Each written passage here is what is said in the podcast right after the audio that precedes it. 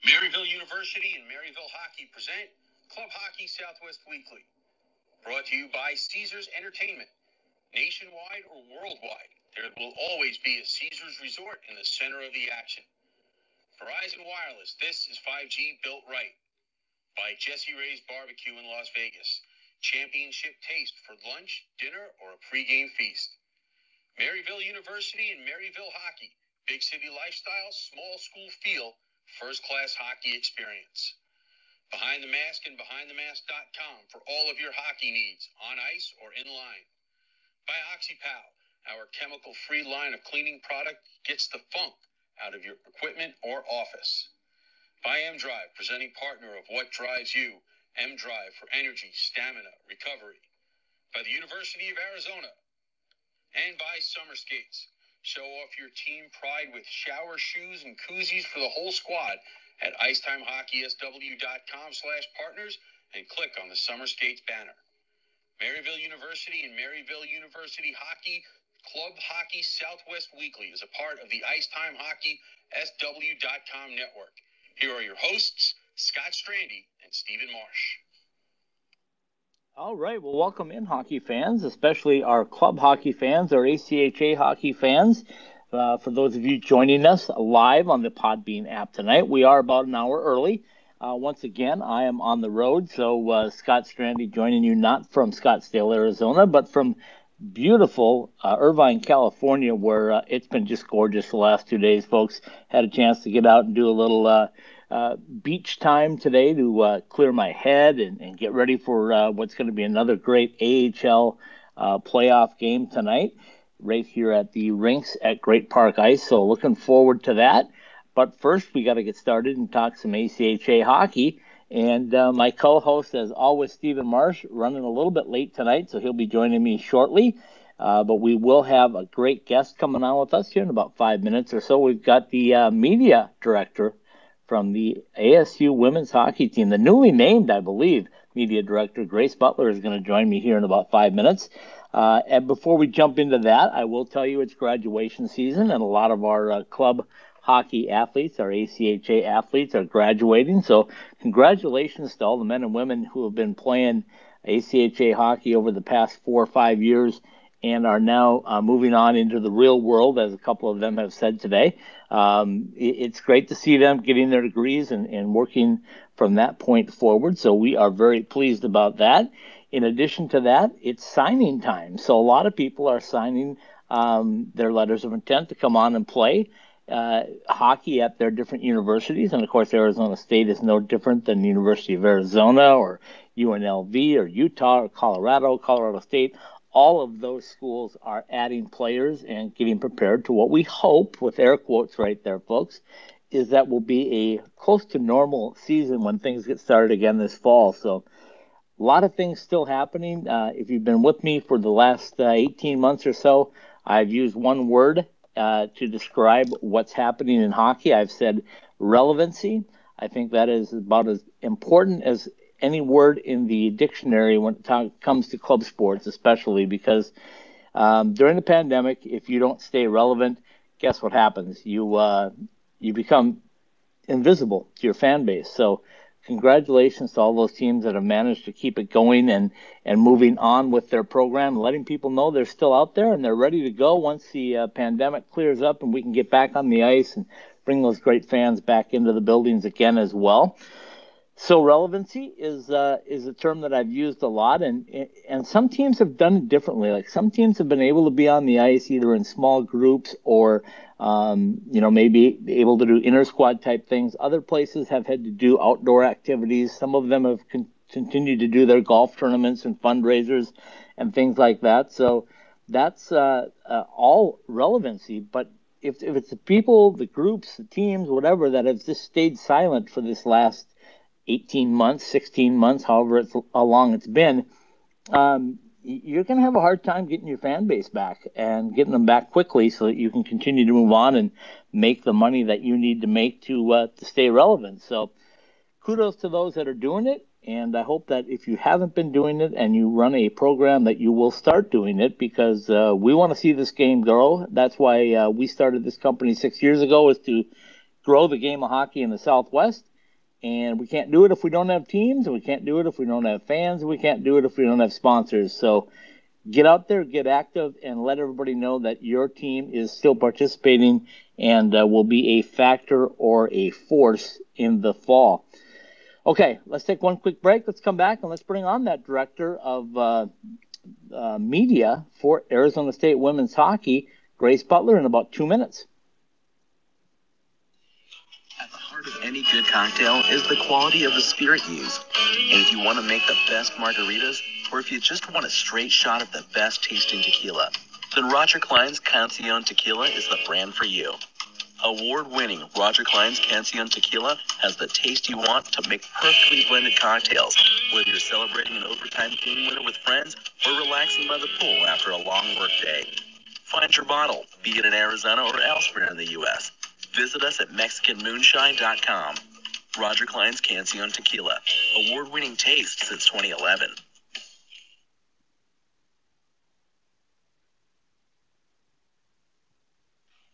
Looking for a big school college hockey experience in a small school setting? Then Maryville University could be for you. Playing in the brand new 2,000 seat Maryville University Hockey Center, the Saints enjoy a first class athletic experience as the men compete against ACHA powers such as Lindenwood, Central Oklahoma, and Missouri State. This year, the D1 men's team will start their third season of competition, adding an ACHA D2 men's team as well as a new ACHA D1 women's team. All three teams will call this two sheet, 84,000 square foot arena home and give any player a varsity level feel. Located in the suburbs of St. Louis, Maryville is the second fastest growing private university in the country and offers both a world class education and a first class athletic experience. For more, go to MaryvilleSaints.com.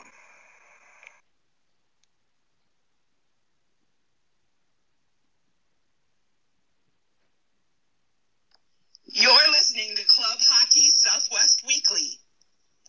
All right, welcome back in, hockey fans. This is Club Hockey Southwest Weekly, presented by our good friends at Maryville University and the Maryville Hockey Saints. Scott Strandy joining you, not from the familiar sights and sounds of Scottsdale, Arizona, but tonight again uh, in beautiful Irvine, California, as I get prepared for an AHL final tonight.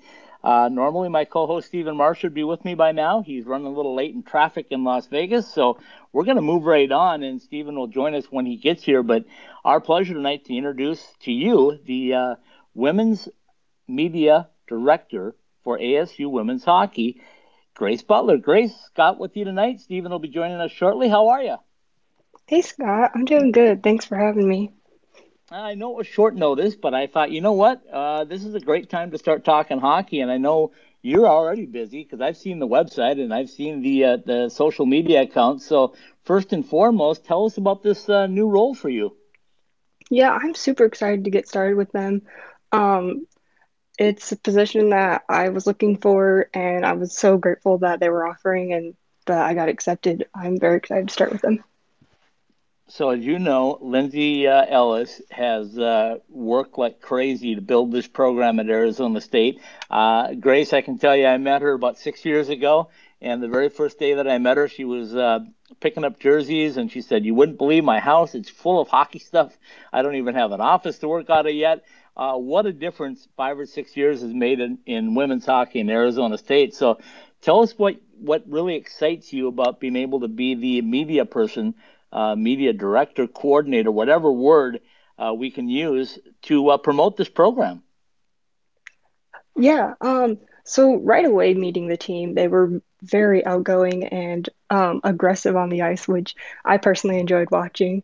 Um, just uh, playing our rival GCU, um, just wanting to score goals and get out on the ice. And we didn't have the full team with us, but they just had great chemistry, and I'm super excited to get the new uh, recruitments in and this camp coming up to just be together and really get the chemistry going because we have a pretty exciting season season coming up with um, us not having the season. So just getting fans back into the arena to watch the girls play. You know, Grace, one of the things that I love about uh, women's hockey, especially, is the fact that they do so many theme nights and the people get so involved and the girls get so involved and uh, it's really a lot of fun. So, so what are your thoughts about theme nights? You want to keep them going, obviously, but are you going to add more? What what's going to happen? Um, so for theme nights, um, I get uh, we're probably going to keep the ones still going. I haven't really come up with any yet, but I'm excited to pitch my ideas and see what the team wants. We're actually talking about doing a uh, TikTok account because the girls are super excited, and that's Oh, the new thing right now is TikTok. Yeah, absolutely. And uh, you know, you see that everywhere. I see the Diamondbacks have it after every win. David Peralta is involved in getting that rolling. So uh, the use of social media has become very, very popular. Um, and that's part of the thing that draws you in as a fan base. But uh, when you look at women's hockey and the growth of it, and I know you're a big hockey fan as well in the NHL and everything else, but but tell us about the growth of women's hockey in your eyes. Uh, how how proud are you to say that you're a part of it? Oh, I'm very proud. Um, these girls have just reached out to many other people, not even in Arizona, but to other states to come play for ASU. Um, our program has grown so much in the past four years since we started. The seniors leaving us have left an amazing impact, and I can't wait to see how much we grow in the future. So when you look at, at what's happening at Arizona State, obviously there's a new building coming in in a year or so, and hopefully you guys are going to be able to move over there and play in there as well. But one thing I always talk about when I have Lindsay on or whoever uh, is the dedication that the girls have, the women have, to come out and pray, play and practice at incredible hours. I mean, they're on the ice I get there at 8:30 sometimes, and, and they're done. so what what what do you think about that? What it takes to uh, to do that as not only an athlete but a student athlete.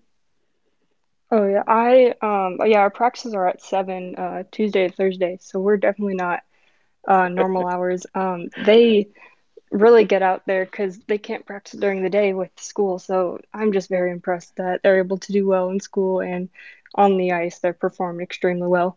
Um, games are super late too at night. So the fact that they are dedicated to travel and just spending a lot of time uh, training and practicing is incredible. So you guys play your games at Oceanside, and I know a lot of times that place is packed to watch the girls or women play because uh, they have such great fan support. But that small confined, com, you know, confined environment really turns uh, turns things up when the opponent comes into town. So how important is home ice for you guys? Home ice is pretty important. Um, I liked how they said in the new arena they're going to keep the popcorn ceiling to kind of keep that homey feeling. Right. Um, Oceanside gets incredibly packed, and but I'm super excited for the new arena because I just can't wait to have more people in there, and especially for women's hockey cheering them on. Okay, I think I got my co-host Stephen Marsh with me, uh, fighting through the traffic of Las Vegas. So, Stephen, if you're with us and you want to jump in with a question, feel free to. We've got Grace Butler joining us, the uh, media director for ASU Women's Hockey. Um, I'll start it off, Grace, because I know you're also involved with the 942 crew. So, for those people that don't know about the 942 crew, tell us how important they are to athletics at Arizona State University. I heard about 942 Crew even before I went to ASU. They are an incredible organization. Um, I work in their social media as their junior chair, and we have to do a lot since COVID happened. Um, we are just phenomenal with getting people involved, getting people updated on sports, getting them to the games. And at the games, it is so much fun um, with the fans there, uh, especially with the other teams' fans and players, just getting them riled up for the game. I think we make a huge impact. Yeah, I totally agree with that. I know I see uh, the crew at at hockey games uh, before COVID, and when they showed up there, it would be like they'd have T-shirts to give away, they'd have something to give away.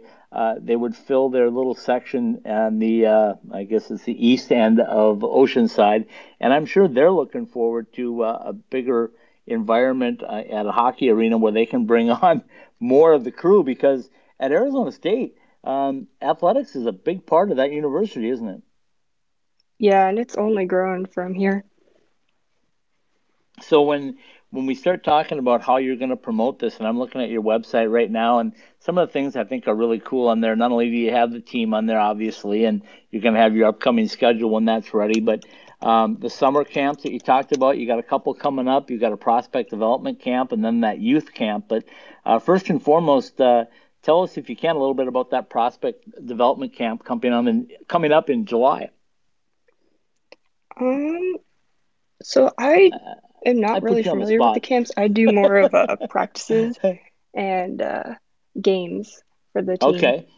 Okay. Well, I'll tell you what I know about it because uh, the prospect camp is where they uh, really start looking for players, and it doesn't necessarily mean players for this season. It means players for future seasons, and uh, by them getting out and doing that, I know uh, a few years ago Lindsay uh, went up to uh, Minnesota and uh, and ran a camp up there. And now I think she can just run them right here at Oceanside, and people are just going to come because they know about women's hockey at Arizona State. Yeah, I saw um, some of the prospects that we just got. Um, they're I'm super excited for them to join, and it looked like from the comments on social media, also the girls are super excited for them. Yeah, and it's a it's a really big thing. Steven, you got some questions for uh, for Grace? Uh, I do. Yes. Uh, I, I guess I, I, hopefully won't this won't be something you've already asked because I jumped on a little bit late, but um, I did hear a little bit about how you know you talked about TikTok and social media and how how big of a how big that is now in, in promoting a team or promoting uh, a brand or a business or something.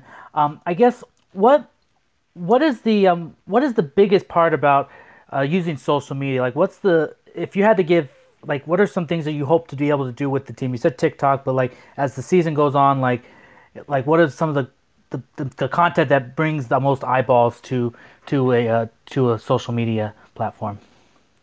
Yeah, uh, that's a great question. I'm hoping to do more um, live tweeting and get people more um, interactive who can't make the games, and uh, especially with COVID not being allowed into arenas. Um, and then also just uh, photography, videography. Um, they had that in the past, but just to have a person kind of there updating it and uh, keeping everyone um, up to date even on the camps. Uh, I'm not really involved in that, but I still have to post um, updates and kind of what's going on, just keep everyone in the loop. So just kind of, uh, I mainly think with COVID, um, not being able to be there in person. So social media helps a lot with uh, uh, updating things and keeping everybody in uh, interacting. You know, and, and that kind of goes back to that term relevancy. I don't know if you heard me talking about that at the open of the show, but um, a lot of schools, a lot of clubs, a lot of programs um, tried to stay as relevant as they could, whether it was doing stuff off the ice or on the ice. But social media is a big part of that too because it keeps your fans engaged, correct? Yeah, it's a huge part of. Um, I think of just live tweeting games. It's to keep people who aren't there engaged. Okay, so I want to ask you this, and Steven's probably got more coming up as well, but I want you to tell us a little bit about your background and how you got interested in hockey. Because when I look at your your Twitter account, it looks like, um, am I right in saying Avalanche and uh, Canes? Uh, oh, that's for the playoffs. Um, so I actually oh. am a uh, Chicago Blackhawks fan mainly. oh, nice sidestep, Grace. Good job. I, I was gonna say th- those are two. Those are two of the top teams right now. So she she picked some good teams there. If she just picked some teams for the playoffs, there you got the Avalanche, the bet one of the best teams in the NHL, and then the Canes, who are right there at the top of the East, or I think so, the former East, whatever you want to their division that they're in this year. So yeah, with the Coyotes and Hawks not making the playoffs, I had to, you had to pick somebody, a little right? bit. yeah. So, so, so tell us about being a Blackhawks fan because uh, one of my friends is a captain of the Blackhawks. hasn't played in a little while now because of his illness, but Jonathan Toews is a good friend of mine from years back, and um, the, the, Blackhawks are a fun team to watch. Nice name drop there, Scott. By the way. yeah, you're welcome. He's not from Minnesota, Steven. that is a shock. Uh, oh, Chicago Blackhawks. I um I got into hockey a little later. I didn't get a didn't get into it until I moved out here, but I'm from Chicago, so I had to pick my home team. And um I just fell in love with the players. Uh, I went to a convention in uh 2018, 2019 and met my favorite player, Patrick Sharp, and from there just, you know, social media interest took off trying to get to reach out to players and the Hawks are just a great team to connect with. They I love the conventions that they have. Um, really getting uh, the fans involved with the players. So what what drew you to hockey then? I mean, maybe uh, like what like you said you haven't always grown up following hockey, but what what was it about hockey that, that you kind of like latched onto and said that this this is a cool sport to follow? Um, so my sister, my older sister took interest in it, and then I found out my dad played when he was younger. And so just kind of like uh his him and his brothers played, so just seeing photos and just him talking about his experience and just how can you not love the sport? Yeah, totally. I, grew up in northern Minnesota, just so you know. So uh, it was the land of hockey, and now they have, uh, starting with uh, this season, they'll have six NCAA men's teams within the state of Minnesota, which is almost unheard of. So the obvious question is at Arizona State, from what you know right now, uh, how big does Arizona State women's hockey want to get, Grace? Would they like to be an NCAA program at some point? I guarantee it. Um, with our size right now, we uh, probably can't, and with how uh, inexperienced we are with four years, but we're growing like you wouldn't believe, especially with out of state players. And I guarantee you, we will love to be an NCAA uh, team. So when you think about the pitchfork, and uh, you know, I haven't asked you yet what drew you to Arizona State, but um, a lot of the uh, the players that come in here, obviously the weather's number one, but uh, there's something about that pitchfork that that gets people excited to uh, be on an athletic program at Arizona State University. So, what drew you to Arizona State? Uh, well, I've lived here for a while and couldn't imagine going to Tucson, so I um, I actually dove for uh, ASU's club team for about six years and uh, couldn't continue in college due to injuries, but had had to go to my hometown school. Uh, I actually dove like right on campus, so where I'm staying in the dorms is like I've been there for six years, so it's home to me. Well, let me go on that. So you mentioned that you didn't want to go to Tucson, and, and who really does? But what's talk about how that rivalry between the two schools because it's pretty intense. I mean, no matter what sport it is, whether no matter what level of if it's NCAA or it's the ACHA level with the with the men's side now, um, ASU doesn't like U of A and U of A doesn't like ASU. Isn't that right? Yeah, I I always say um, so. My twin sister goes to U of A, and I always tell her that I think ASU has a bigger rivalry with them than they do us because we're just our love for our school is beyond anything you can imagine. We love ASU and we want to protect our grounds as much as we can. So uh, I'm guessing if uh, Arizona State uh, was able to play U of A in women's hockey, uh, we know who would win that outcome, right? Yeah, that'd be pretty obvious. We dominate them. Uh, uh, so tell us about this rivalry that started up with Grand Canyon, because I know that's gotten really really exciting over the past few years. How much do you know about that? Um, I don't know much, but just from watching the couple games that I went to, it's it's actually like a lot of fun. It's pretty, I would say it's pretty much like ASU U of A for any other sport. We uh, we always want to beat them because it's just in-state rivalry, and the girls on both teams are pretty matched up, so it's always fun to watch. And we're pretty aggressive against them too. That's that's what I like. Good stuff, Steven. You got more?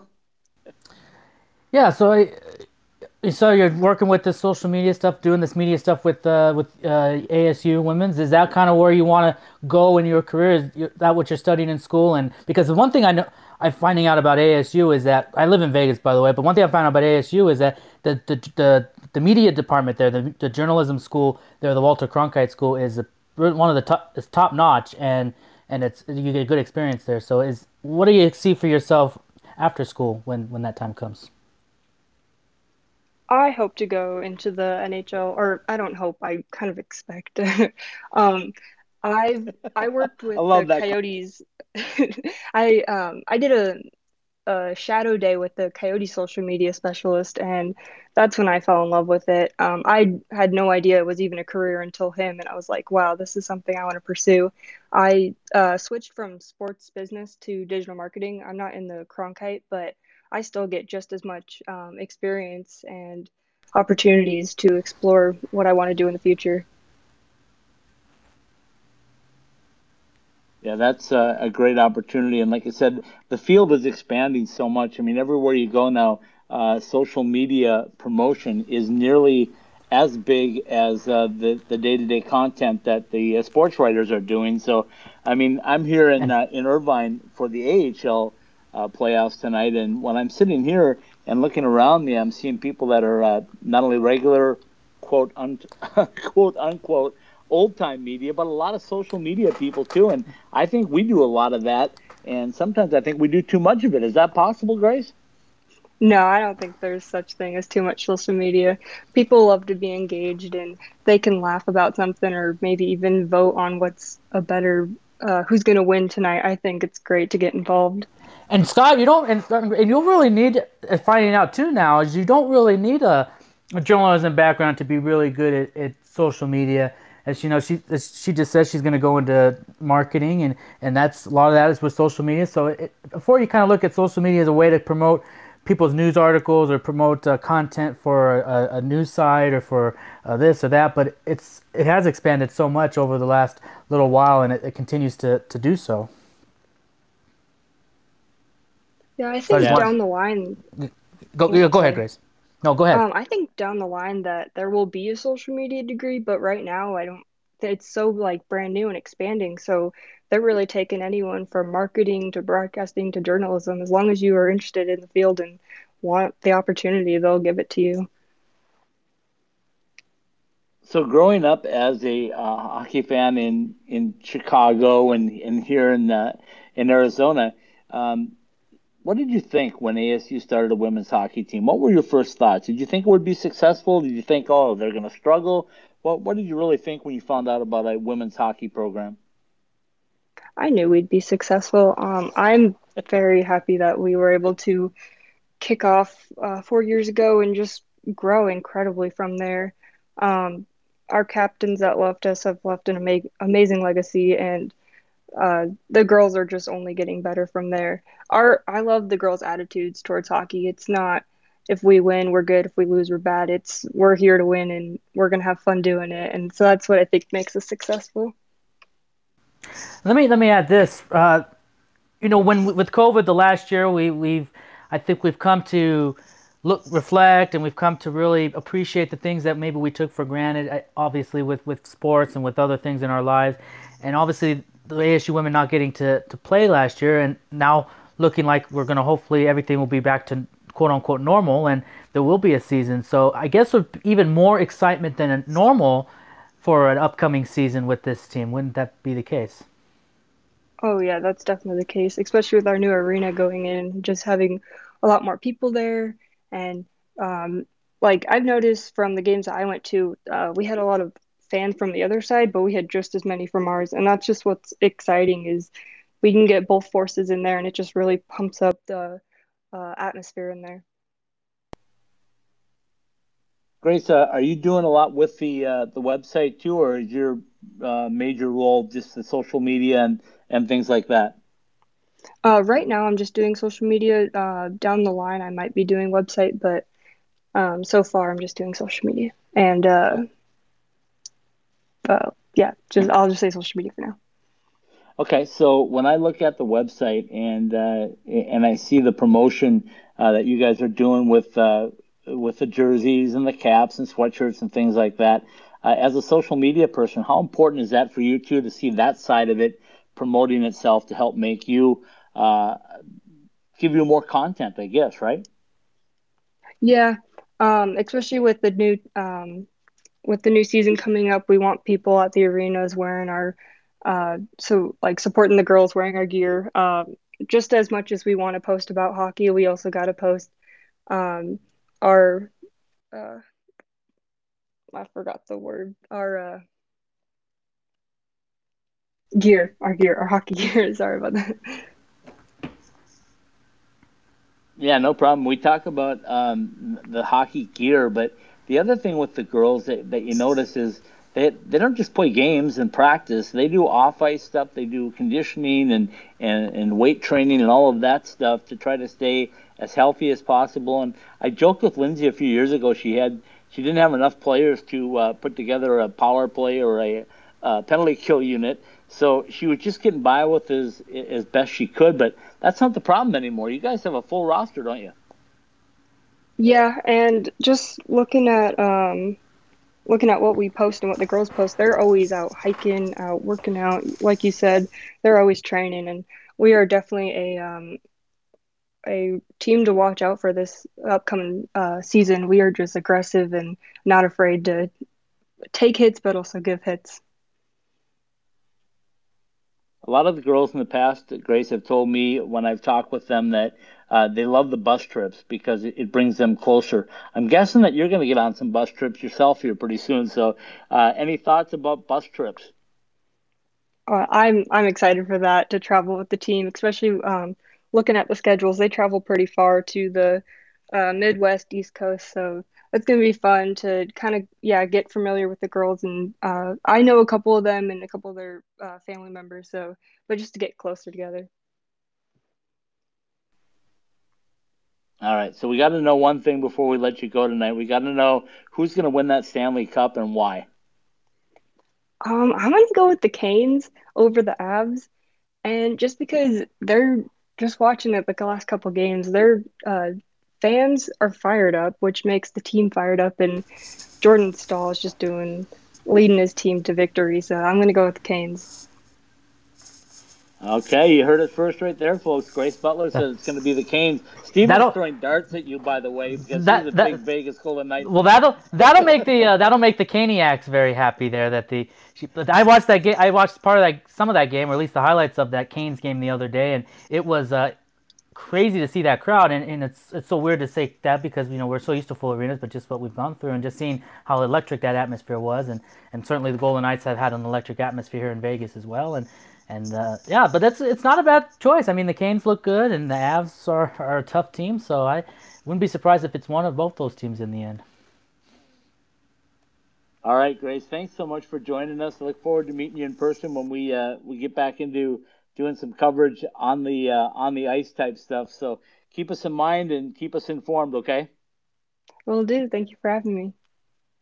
Absolutely. That's Grace Butler, the new media director for ASU Women's Hockey. Yes, ASU Women's Hockey is continuing to grow and continuing to rise as uh, is as is Hall hockey everywhere. So Stephen and I are going to take a quick break. We're going to come back and, and bring you some more Club Hockey Southwest Weekly in uh, just about two minutes. If you live in the Valley, you know that there are no shortage of options when it comes to eating Mexican food. But if you want authentic taste combined with a fair price and relaxed atmosphere, then head to Burrito Express. From the breakfast burritos, which are served all day, to the combination plates for lunch, Burrito Express delivers that homemade taste you would expect from your own kitchen. Try all of our authentic Mexican recipes at any of our six East Valley locations from Scottsdale to Gilbert and all points in between. ASU alumni owned and operated since 1995. Go to burritoexpress.com and check out our menu or find a location to order for fast pickup or delivery.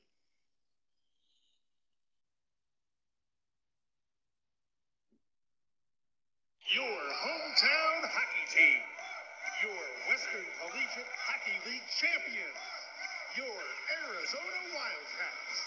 Tickets for Arizona hockey are now on sale. Support your Wildcats as they battle ASU for another Cactus Cup championship and more at the Tucson Arena.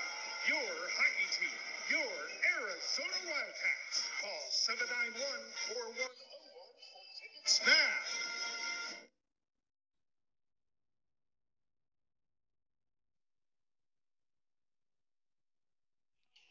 Wait to get to Las Vegas and check out the fortress. Going to see the Golden Knights? No, stopping at Jessie Rae's barbecue for lunch. Oh, that fortress. That combination of brisket, hot links, fries, mac and cheese, surrounded by a fence of ribs? I'm in. Exactly. Jessie Rae's Barbecue. Located at 5611 South Valley View Boulevard, right behind the Mandalay Bay Hotel. Check out their pulled pork, smoked chicken,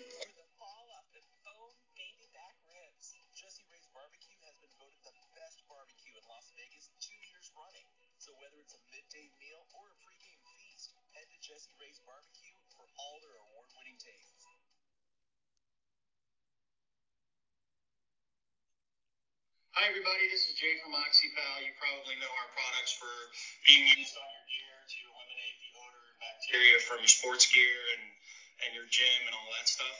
Um, in, in light of current events, uh, we have uh, switched up and added a new product to our production line. It's called our Have a Nice Day Hand Sanitizer.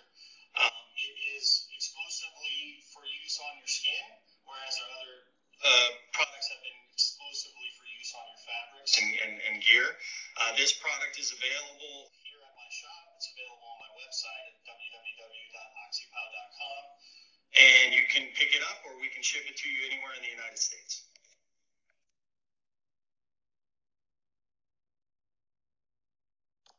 You're listening to Club Hockey Southwest Weekly. All right, and we're back. Club Hockey Southwest Weekly, presented by our friends, Maryville University and the Maryville University Saints, who Stephen Marsh continues to add to their lineup every time I turn on uh, or look at social media and the Twitter account. The Maryville Saints are adding players uh, right and left. Uh, your thoughts on what's going on as far as the uh, the growth and the continuation of the arms race in the WCHL? Yeah, definitely the case. Before that, though, uh, you said you know you're in, you're in Irvine, California, and you're there for for hockey reason. Of course, you're there covering the AHL.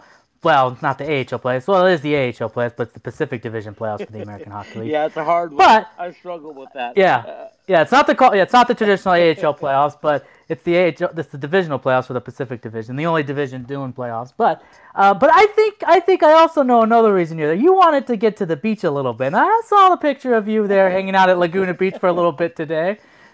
How was the water? Ah, well, the water was fantastic. Although I didn't really get in the water, I let the water come up to my feet. That was about it. Uh, but you know what? This is my favorite place to come. I, I discovered this La Quinta Hotel, which is literally two and a half minutes from Great Park Ice, and it's another 15 minutes to Laguna Beach. And to me, if you're going to come to Southern California, go to Laguna Beach. I mean, again today there was sparse population, so you can move around comfortably. Uh, the beach is beautiful, the water's great, and there's nowhere to, no place to go in my mind where you can actually think about things and clear your head better than uh, with the ocean waves crashing on you. So yeah, it was a great two hours, and uh, boy, I wish I could do it more often. Well, maybe we need to get some more more teams uh, in that ar- in that area. So you have to make you're forced to make more trips there.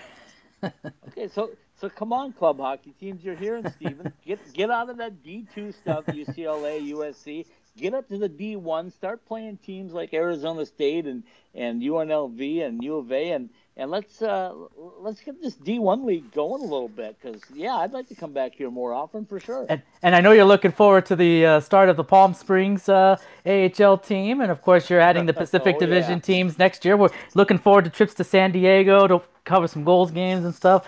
Uh, you're just, I see, you know, there, there's motives, there's business motives for it, but I think there's also personal motives too. Like, hmm, I I can get San Diego in my area. I'm- I can go down to San Diego for trips. I can go to I can go to Palm Springs when they open up. Uh, of course, Vegas. You know, I get to go to Vegas all the Don't time. forget Dallas. Yeah, Dallas. Don't forget about Bakersfield. I was in Bakersfield a few weeks ago. How wonderful of a little town that is. So, anyways, we're getting off track, but I just give you a hard. But no, but you're right though. The growth of uh, the arms races can you actually. I was going to bring up some teams that uh, or some players at Grand Canyon. We, we they've been committing some players, and I, I think we're going to see some of this. Although it will be interesting to see if there is going to be a not as many because of the, the, the we didn't have a season for a lot of these teams, and so there's there's some players that are already committed from the previous season. So you, you wonder if there will be a, a lot of commits coming coming through. But uh, Grand Canyon is got a few, and run through a few of those. Um, first one is Jacob Cummings. He comes from the uh, Sheridan Hawks of the NA3HL. He's a uh, so he, welcome to him. And then another one And you know the you know the Sheridan Hawks, though, right? That's uh, where uh, Chad Bailey is at. So there's a little bit of a push from Sheridan to the southwest. Chad Bailey involved there. Right. And then also uh, announced a couple days ago, Michael Lewis coming from the, uh, and this is kind of appropriate because you're going to watch the Colorado Eagles. This is coming from the Northern Colorado Eagles of the USPHL Premier uh, League. nice. And then a Vegas tie here. How about this one? Nate Moore coming from our uh, junior team here, the uh, Las Vegas Thunderbirds of the USPHL premiere. Very good. So there you go. So yeah, Grand Canyon, and then we can even go back to uh, we we mentioned that that's another one, and then another one from the Sheridan Hawks. This one was tweeted out on the fifth. Uh, Blake Billings, another one from Sheridan Hawks. So, and then uh, we can even go back to uh, April with another one from Charlotte. So yeah, there's just Grand Canyon is, is getting some reinforcements. I'm sure we're going to see stuff from UNLV, if not so much because they did a lot last last off season. So we'll, but uh, if if last season's uh, off season uh, commitments were any indication, and if a lot of them roll over to this season, it's still going to be a pretty competitive. Uh, it's going to be a pretty competitive season for all the teams in in the Southwest area, and of course also now expanded to Colorado and the whole WCHL as well. So should be uh, should be a lot of fun. Well, I, you know, as as you just mentioned, uh, we are covering the, the entire WCHL. I thought we just can't leave a few teams out when we have just about all of them anyway. But and, and they'll be playing in our environment, if you want to call it that, and we'll be going there. So different things will be happening. But one of the things that's really neat is that the entire WCHL has taken a step up. I joked with Chris Perry about a couple of months ago now, when we had him on the show. I said, um, you know, when I look at the WCHL, you might be the best conference in uh, ACHA D1 hockey, and and he thinks that uh, yeah, they're going to challenge some of those conferences out east. So I think it's going to be a really exciting year. I'm sorry that we missed last year, but I'm uh, excited and enthused that we're going to get what appears to be a full season this year. Yeah, and if you just look at 2019, when well UNLV and wasn't in the in the in the league yet, but you had you had obviously that tournament ended up being being canceled, or I guess it was 2020, 2021 or 2020 season. You look at uh, UNLV, uh, ASU, uh, U of A, were all slated to, to be there, and then you had another team from the WCHL, a couple of them I think, also there. So um, that was like five right there. So obviously UNLV wasn't part of it, part of the league yet, but it's an incoming member, and and so that just shows you the, the level of talent in this in this league that you can maybe comfortably get four or five in. And you wonder though, teams like UNLV and them come in, is and they're going to play each other more, or is it going to?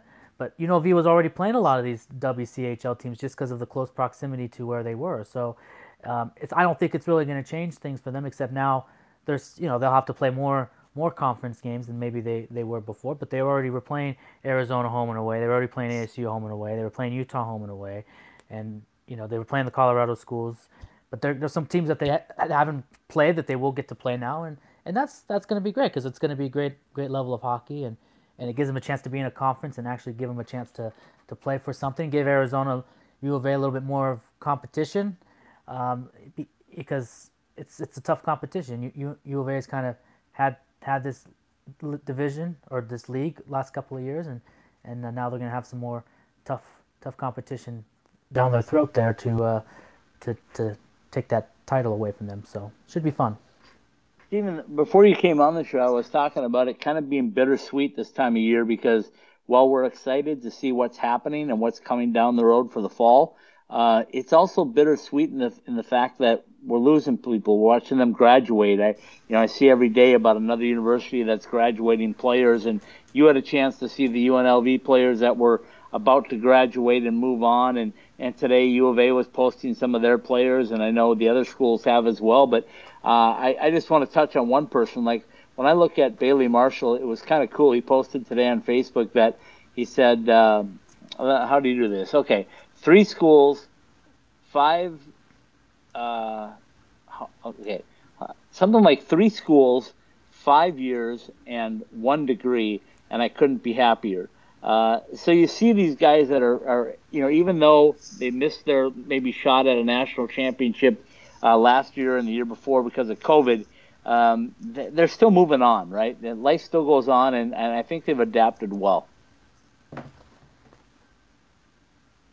I think so. Yeah, I think I think they have, and you know, it's it is always a bittersweet time because you you've seen what they've done for the program and in all these schools and, and now they graduate but you know that's just the life of college athletics at any level ncaa acha for, for, for hockey here and, and it's just it's uh, it's part of it and and i think that's what makes what makes it great you know is we watch college athletics and we see these athletes compete in the highest stages and in competition and then you know, three or four years, you they graduate, and then you new people come in. That's why it's the the job at the NCAA level or the job at any college level to continue to have good programs is is tough because there's there's a lot of work involved because you're always having to find good talent. You're always having to find, you know, good good players, and, and not that that doesn't happen at the pro level, but players, you know, are they can stay for seven, eight years if they sign long term deals or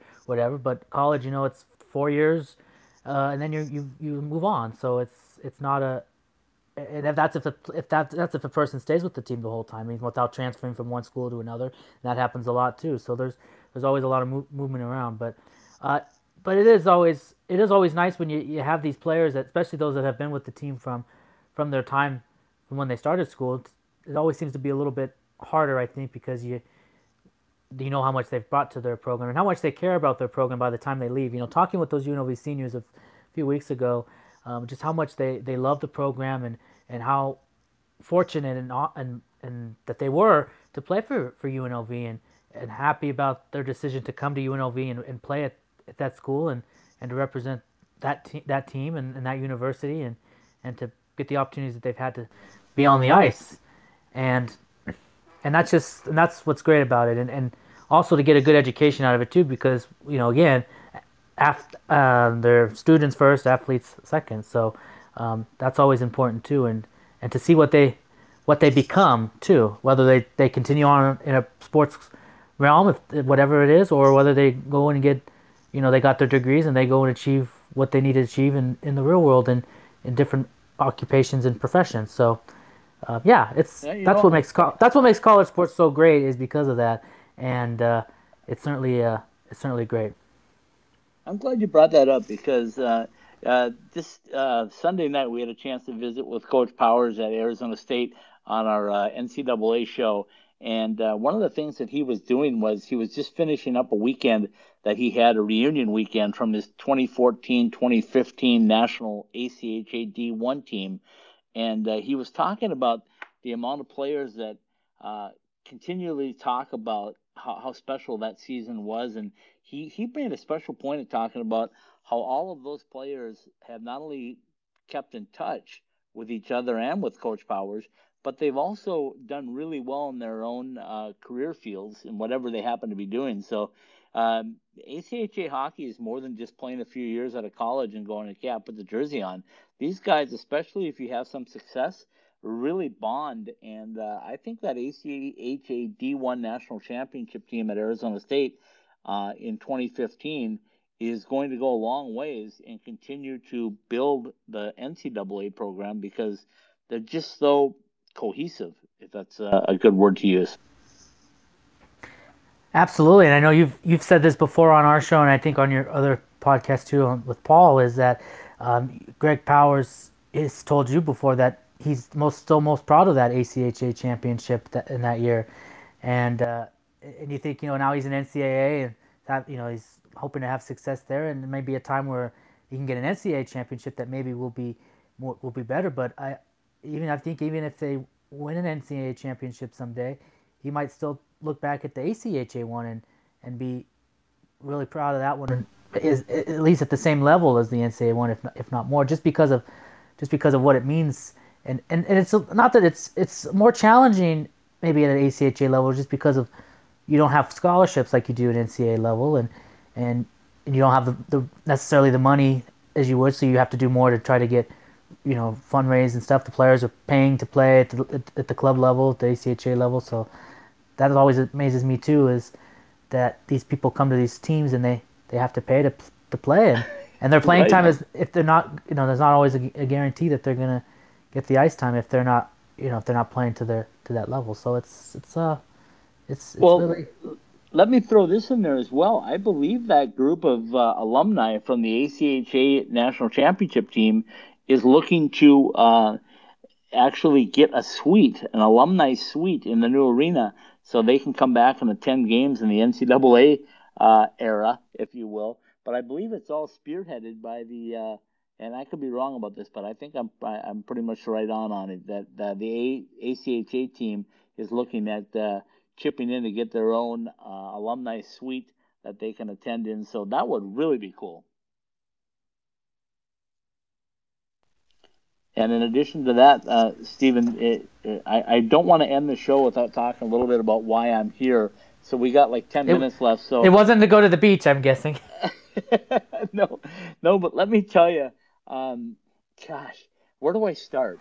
Um, I got up at 5 a.m. yesterday morning. I drove over here to get here for the one o'clock game, and I was visiting with uh, Tucson Roadrunners head coach uh, Steve Potsman. Him and I have a good friendship, and and we were talking about it, and we didn't really know what to spe- expect uh, from these games because, as you mentioned, uh, the players are only getting uh, 48% of their salary anyway, and that's collectively uh, bargained.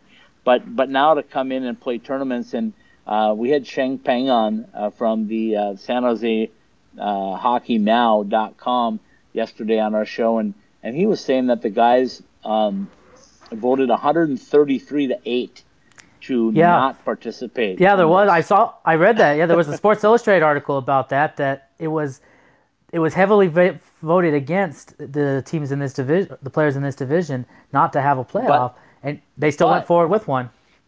But here's the thing that was an option that was in the collective bargaining agreement when they started this season. So they knew there was a possibility that they could have one.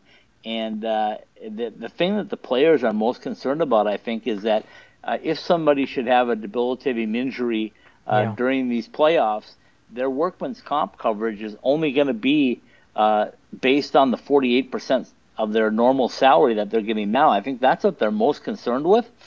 But let me say, it was a little tentative, I thought, between San Jose and Tucson. I just didn't think they were flying around like they normally do. But that second game last night, Stephen, between Colorado and uh, Ontario was unbelievable. And, and I tweeted it out and I talked about it. I am so glad I was able to see uh, Quinton Byfield play in the AHL so I could really see how good that kid is because I've seen Jamie Drysdale, so have you. Uh, I've seen uh, Trevor Zegras, so have you.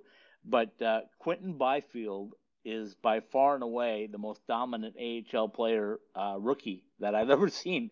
I mean, he is just like a man among boys out there. And I took some pictures and kind of gives you a little bit of a feel for it. But just when he's in the face-off dot, uh, I know they're crouching, but he is like head and shoulders over the official. Uh, he's just a, a monstrosity of a guy. He's he's so big and so strong and so physical. And that game last night, from start to finish, there was a match penalty for uh, a player from uh, the Ontario Reign uh, took a fa- uh, stick right to the face of a Colorado player, and I was so proud of the officiating because Stephen, it, it came like this: they called the major penalty, they separated the teams, they they got the guy that was injured off and and got the bleeding stopped on his face, and they took the offending player and got him off the ice quickly, and there was no real shouting matches between the players or coaches. It was handled so quickly and so well. So I know we don't give enough love to the officials, so I'm going to give love right now to let them know that they did a fantastic job because that was could have been a serious injury. It turned out it was not as serious as it could have been, but uh, they got it under control right away, and the teams went back out and played and finished the game. It went to overtime. Uh, Colorado uh, scored on a, uh, a three on two, kind of, a defenseman scoring. Uh, Barron, Justin Barron got the winning goal, and uh, Colorado now moving on tonight to play San Jose, and the winner gets a trip to Vegas. It's kind of like a game show. yeah, I guess so. Uh, One thing I was kind of surprised by, and I guess I shouldn't have been because this is technically playoff hockey, is that they're still they're going to go full on playoff rules. So the overtime is not the the regular season overtime oh, with the you- three on three five minutes in the had shootout. to go there, didn't you? Well, I, I Had had to because I have to because it was it's overtime, and I I'm thinking no, they're not going to do this kind of playoff. I mean, I know it's the playoffs, but are they really going to try to do a full 20 minute uh, sudden death thing? And sure enough, I look and it, it was that was going that way. I'm like, wow. I guess so. This is this is this is going to be pretty. They're going to treat this like playoff hockey because it is technically a playoffs, even though it's really. I mean, it's uh, well, very watered down playoffs, but. Uh, you know, I think what's what's going to be good about this, and, and even though you're the games there in Irvine are, are just at the Ducks facility there, they're not not with anybody in attendance other than media and scouts or whoever else may be there watching. No no fans. Um, certainly, the team that comes out of that is going to to come here to, to Vegas, as you mentioned, and play the Henderson Silver Knights, where they will have some fans. They're probably their largest crowd if, if uh, you know this weekend. uh, with 50% capacity if, if everybody that can come comes.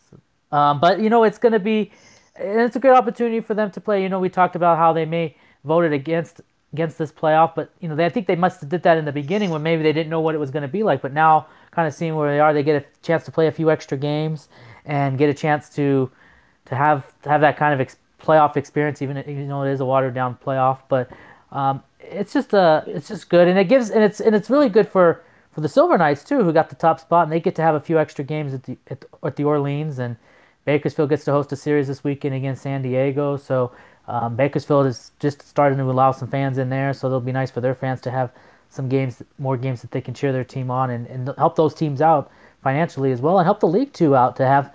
And I think it helps the AHL out as a whole to have Yeah, I- some some playoff hockey, even though it's just a divisional playoff. But that the fact that this this division can pull that off because the travel isn't as bad, and they're able to have this kind of a format. I mean, the series are going to be short, three game series, all in one place, even though they will alternate who's the home team. But uh, but yeah, it's just going to be uh, it's going to be it's it is nice to have have some sort of playoff, even if it's just this little division And- playoff that we're having. And you know, I think a couple of things come out of it.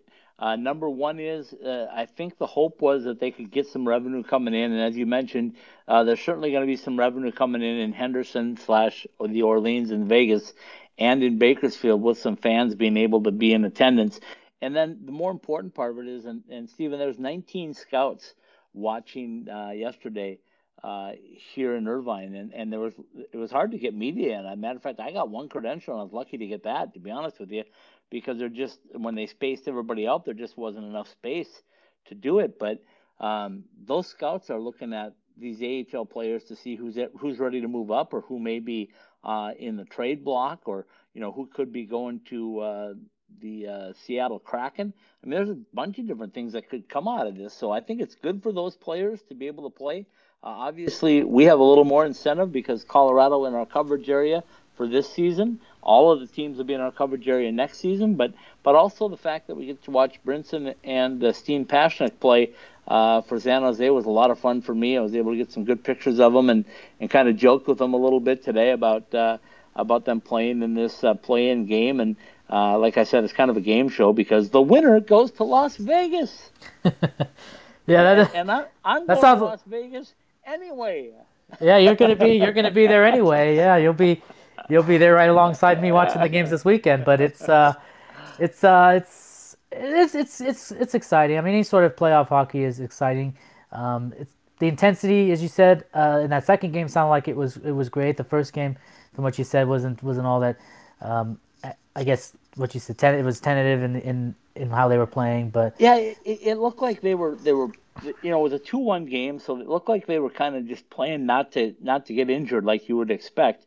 But boy, Colorado and Ontario they threw the book right out the window. There was nobody playing not to get hurt there. They were physical, fast, and like I said. If you uh, you want to watch a superstar in the making, mark down number 55 for the LA Kings next year, uh, Quentin Byfield, because he is everything and a bag of chips. Well, that you know, you wonder that, and you know, the game is tonight between those that watch, listen to this later. It'll already happen, but if you're listening to us right at this moment, you know that the Colorado will now take on San Jose, and and that you wonder Colorado having to expel all this energy and overtime, a little bit of overtime to to get to that game, and then San Jose winning, but sounds like maybe not having to use as much energy since they were playing so maybe trying to play so safe, but. Um, I don't know. I could kind of see both ways. I could see maybe San Jose having the edge because they have maybe some more energy, and now they, they, they got through that first game and they have more energy. But then you also have the other side where because they were tentative, you can have Colorado that's very physical and they're going to have excitement and they're obviously want this and and uh, so I don't I don't know which way it might end up going, but uh, I, I think you can make a case Well, for can- either team to have an advantage. But you're there in person, so you have a perspective. I'm going to tell you right now, it's going to be a one goal game more than likely. And uh, don't even utter those words overtime to me because everywhere I go, it's overtime. And last night I was exhausted. Uh, to be honest with you, I could barely get back to my hotel. I, my eyes wanted to shut so bad because I left at 5 a.m. and it was uh, uh, 11 o'clock when I was making my way back to the hotel. So thank goodness it's only about two and a half minutes away. Um, Anyway, that kind of wraps it up. We'll get back to more club hockey again next week. Uh, I do want to thank Grace Butler, the um, Media Director slash Coordinator for Arizona State Women's Hockey, for joining us, especially on short notice. I was able to get a hold of her this afternoon, and I thought, you know what? That might be a good story to talk a little ASU women's hockey, and we'll do a lot more down the stretch. So we thank Grace for joining us. Stephen, take it away, and we'll say goodnight with a little Roger Clyne, the Peacemakers De Niro. Maryville University and Maryville University Hockey has presented Club Hockey Southwest Weekly, brought to you by Verizon Wireless, the 5G and 5G Ultra Band for business that America has been waiting for. Maryville University and Maryville Hockey, big city feel, intimate setting, a first class education, and a first class hockey experience. Caesars Entertainment, wherever you're bound, there's bound to be a Caesars resort across the U.S. or worldwide. Roger Clyne's Cancion Tequila, ultra smooth, Arizona owned. Go to MexicanMoonshine.com to get your bottle today. By OxyPow, visit our full line of natural cleaning products at OxyPow.com. I know Scott's looking forward to this. Jessie Rae's Barbecue at 5611 South Valley View Boulevard in Las Vegas, where it always seems like it takes you longer to decide what to eat than to actually eat it. And he can't wait to eat some of that. By Summer Skates. Summer's coming, and ice is going to need some help. Get your personalized koozies and more. Go to icetimehockeysw.com slash partners and click on the Summer Skates banner. The University of Arizona, which is Paul Hornstein's favorite university of all time. By M Drive, presenting partner of What Drives You. M Drive in the morning, relax at night. Our two step system for energy, stamina, recovery. And by Behind the Mask, in the net, up the ice, or in line, serving the Arizona hockey community and beyond since 1994. See us at behindthemask.com. He's probably going to kill me for that. it was Maryville University oh, yeah. and Maryville oh, yeah. Hockey's Club Hockey Southwest Weekly and Ice Time Hockey SW Podcast are live every week on the Podbean app, available for download at Apple Podcasts, Podbean, the Google Play Store, Spotify, Stitcher, iHeartRadio, and on the TuneIn app. Ask Alexa to turn on your ITHSW podcast. Club Hockey Southwest Weekly, presented by Maryville University and Maryville Hockey, is a part of the Ice Time hockeysw.com network. Maybe he stopped listening. I know he was listening earlier and was talking about how I was really bringing he was really bringing it tonight. Well, I'm bringing it there at the end. He'll come back and get you. For those not uh, knowing the story, Paul Hornstein, a diehard Arizona State alum. No, so, we... uh, we'll say goodnight with a little uh, Roger Clyne and the Peacemakers De Niro. I will shout out Roger and say that uh, Circus Mexicus is coming back. It's going to be down in um, in Rocky Point uh, mid June. So get your tickets for Circus Mex- Mexicus. Get down and see Roger and the, and, uh, the band and uh, and cheer them on as they get back to some more live uh, concerts. So good night, everybody. Be safe, everyone. We'll talk to you next week.